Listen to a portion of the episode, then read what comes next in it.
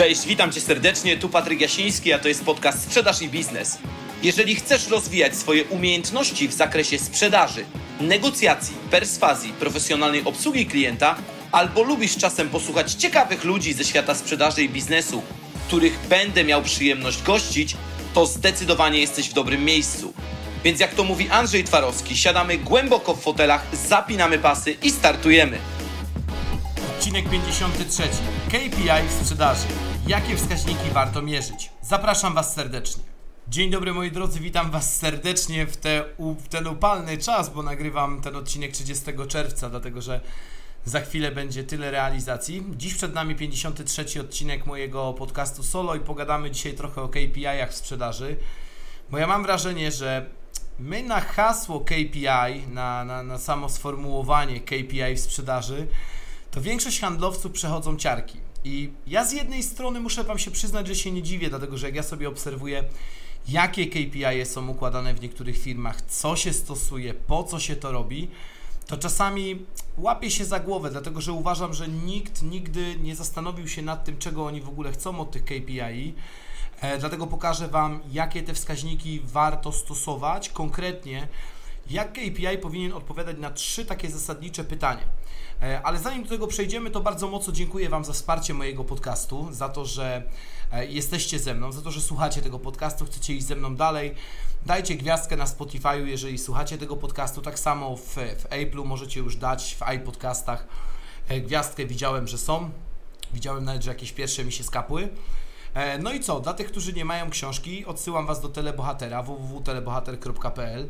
Z tej książki dowiecie się, jak sprzedawać szybciej, lepiej i skuteczniej zdalnie.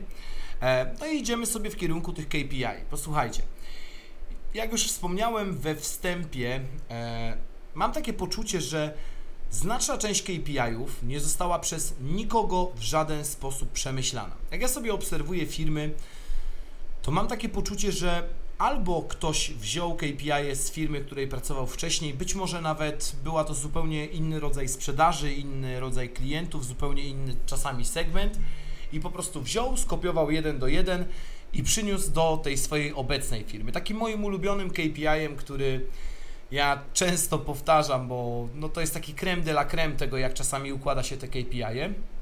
Znam takiego klienta, który swoich handlowców, jako jeden właśnie z KPI-ów, czyli z tych wskaźników, bo wskaźników efektywności sprzedaży, oceniał ilość wysłanych ofert do klientów. I teraz gdyby się nad tym zastanowić, czy taki KPI w ogóle ma jakikolwiek sens, to ja twierdzę, że nie. Bo co to powodowało? Zwróćmy uwagę, że dochodziło do sytuacji, w której sprzedawcy zaczynali wysyłać do klientów jakieś propozycje swoje oferty, trochę na partyzanta, nic z tym dalej nie robiąc, po prostu byleby się wskaźnik zgadzał. No i ten wskaźnik się zgadzał, menadżer sprzedaży jak gdyby nie widział w tym nic złego, mało tego, zaczęliśmy jakieś tam rozmowy o szkoleniach, no i on do mnie mówi właśnie, że ma taki problem, bo te oferty są niezamykane, ble, ble, ble. Ja mówię, no kurczę, słuchajcie, nie ma co się dziwić, jeżeli Wy rozliczacie handlowców z tego, ile oni wyślą ofert, no to ja wcale się nie dziwię, że to w żaden sposób nie działa. Dlatego ja zachęcam Was do podejścia do KPI od takiej zupełnie innej strony, bo tu mi się jeszcze przypomina słynna historia Pani Czarnej. Pani Czarna kiedyś była legendą call center w poznańskich call center, to chciałem powiedzieć, która potrafiła z częstotliwością mniej więcej co godzinę podchodzić do każdej osoby na sali i tak mniej więcej robić coś takiego. No i jak tam? Ile osób masz umówionych dzisiaj? Ile masz tam follow-upów? Ile? I ona zadawała tak durne to pytanie i powielała je non-stop, że ona trochę rozliczała handlowców z ilości follow-upów, które oni mieli, gdzie wtedy ta sprzedaż, powiedzmy, że była relatywnie prosta i uważam, że w wielu wypadkach można było ją zamykać w jednej rozmowie. Dlatego KPI-e moim zdaniem powinniśmy układać od zupełnie innej strony, czyli KPI-e, te wskaźniki efektywności sprzedaży, powinny nam odpowiadać na trzy zasadnicze pytania. Pytanie pierwsze to, co chcemy osiągnąć, czyli innymi słowy, jakie zadania stoją przed nami, co chcemy zrobić jako organizacja, co chcemy konkretnie wygenerować. Drugie pytanie, na które powinniśmy sobie odpowiedzieć na etapie tworzenia KPI, to jest, jak możemy to osiągnąć. Czyli co konkretnie powinniśmy zrobić, żeby osiągnąć cel, który stawiamy sobie w punkcie pierwszym. I trzecie, to jak zmierzymy, czy idziemy w dobrym kierunku. I tutaj dopiero nakreślamy sobie KPI-e, po których my zmierzymy, że idziemy w ogóle w dobrym kierunku, bo moim zdaniem właśnie robienie KPI sztuka dla sztuki, na przykład ilość wykonanych połączeń dziennie, nie do końca zawsze bywa dobrym KPI-em. Oczywiście nie zawsze, żeby było jasne, każda sytuacja jest inna. To da się poukładać, ale ja nie jestem zwolennikiem ustawiania KPI, jak ja to często powtarzam, takiej sztuki dla sztuki trochę. I teraz jakie w ogóle możemy mierzyć KPI? No po pierwsze to jest miesięczny, kwartalny lub roczny obrót. I to jest taki najpopularniejszy z KPI, który stosowany jest w sprzedaży, ale tutaj dostrzegam też pewien problem. Problem polegający na tym, że czasami menadżerowie sprzedaży, w szczególności nowych sprzedawców, wchodzi nowa osoba do organizacji i zaczynają od razu rozliczać ją z obrotu. Moim zdaniem w tej sytuacji powinniśmy tą osobę rozliczać z działań, a nie z obrotu, dlatego że obrót będzie naturalną pochodną działań, które się podejmuje. Jeżeli dobrze z tą osobą ustalimy działania, które są przed nią, no to ona wtedy w naturalnych krokach powinna ten obrót nam generować. Ale dla doświadczonych handlowców rozwiązanie miesięczne, kwartalne, roczne, półroczne, firmy stosują bardzo różne tutaj KPI-e. Można też stosować dziennie, jeżeli to jest jakaś taka prosta sprzedaż, no to możesz zastosować też współczynnik dzienny. Drugi bardzo popularny KPI to jest ilość telefonów lub wizyt handlowych.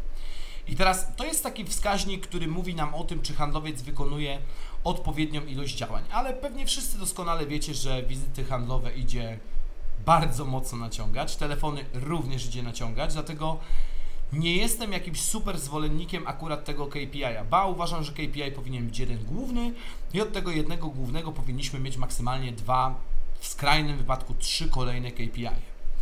Kolejny KPI, i to jest KPI, na którym jest niezwykle warto się pochylić, to jest konwersja, czyli skuteczność sprzedaży lub skuteczność pewnych działań. Bo problemem zasadniczym jest to, że my bardzo często nie mierzymy naszych działań, więc nie wiemy, czy na dobrą sprawę idziemy w dobrym kierunku, czy nie, czy jesteśmy skuteczni, czy nie, czy wywiązujemy się z pewnych założeń, czy się z nich nie wywiązujemy, więc konwersja jest bardzo ważnym KPI-em i ja bardzo lubię ten KPI wdrażać. Kolejny KPI to jest średni wolumen sprzedaży. I tutaj też bardzo mocno należy się nad tym pochylić, żeby na przykład Twoi sprzedawcy, może oczywiście to być, możesz przyjąć, oczywiście z zasady powinieneś nawet przyjąć, jakieś zamówienie minimalne, bo czasami widzimy to, że na przykład jeżeli handlowcy są rozliczani z ilości sprzedaży, no to często te sprzedaże są relatywnie niskie, albo na bardzo niskich marżach, albo w ogóle te zamówienia to są poniżej minimum logistycznego, jak ja to często nazywam. Kolejny KPI to jest średni zarobek lub marża na kliencie i to jest moim zdaniem ważniejszy KPI od tego średniego wolumenu sprzedaży, dlatego że średni wolumen sprzedaży idzie bardzo mocno ponaciągać, natomiast my często źle liczymy zarobek lub marżę na kliencie i to jest taki KPI, nad którym zdecydowanie warto się pochylić, czyli marża powinna być nie mniejsza niż lub zarobek powinien być nie mniejszy niż. Kolejny KPI, który możesz zastosować, to jest czas pozyskania klienta. No bo jeżeli pracujesz w szczególności w sprzedaży B2B, no to masz jakiś swój czas pozyskania klienta i to jest znowu problem kolejny, że my bardzo często nie mierzymy, jaki mamy średni czas pozyskania klienta, który mierzy się po prostu od momentu po wykonania pierwszej interakcji z klientem, czy wpłynięcia zapytania, bo to w zależności jaki to jest sposób działania, do momentu, aż ten klient nie zepnie nam zamówienia, już najlepiej, aż kasa nie będzie na koncie, to jest czas pozyskania klienta, czyli ile konkretnie potrzebujemy czasu, żeby pozyskać jednego klienta. Kolejny, znowu bardzo mocno ignorowany, to jest Customer Lifetime Value, czyli wartość życiowa klienta. My bardzo często nie liczymy tego KPI-a i później okazuje się, że źle nadajemy klientom scoring, źle w ogóle oceniamy klientów, źle oceniamy potencjał, źle zarządzamy relacjami. To jest kolejny KPI, nad którym bardzo mocno warto się pochylić. Następne to jest źródło pozyskania klienta i teraz ktoś może powiedzieć, no jak to źródło? Jestem strasznym fanem tego, żeby jednak mimo wszystko mierzyć źródła pozyskania klienta, bo wtedy będziecie wiedzieć lepiej, jak się do nich dostosowywać. Drugie, które źródła konwertują Wam lepiej, wtedy będziecie wiedzieli, które działania umacniać, a które należy zmodyfikować. Kolejne to jest jaki to klient, czyli czy to jest klient nowy, czy powracający, bo teraz to oczywiście wszystko zależy od tego, jak ułożymy strategię sprzedaży, której no niestety wiele firm w ogóle nie ma określonej, ale należy sobie odpowiedzieć, jeżeli Twojej organizacji zależy na tym, żeby przyprowadzać ilość X nowych klientów, to tu pochyliłbym się właśnie nad takim KPI-em.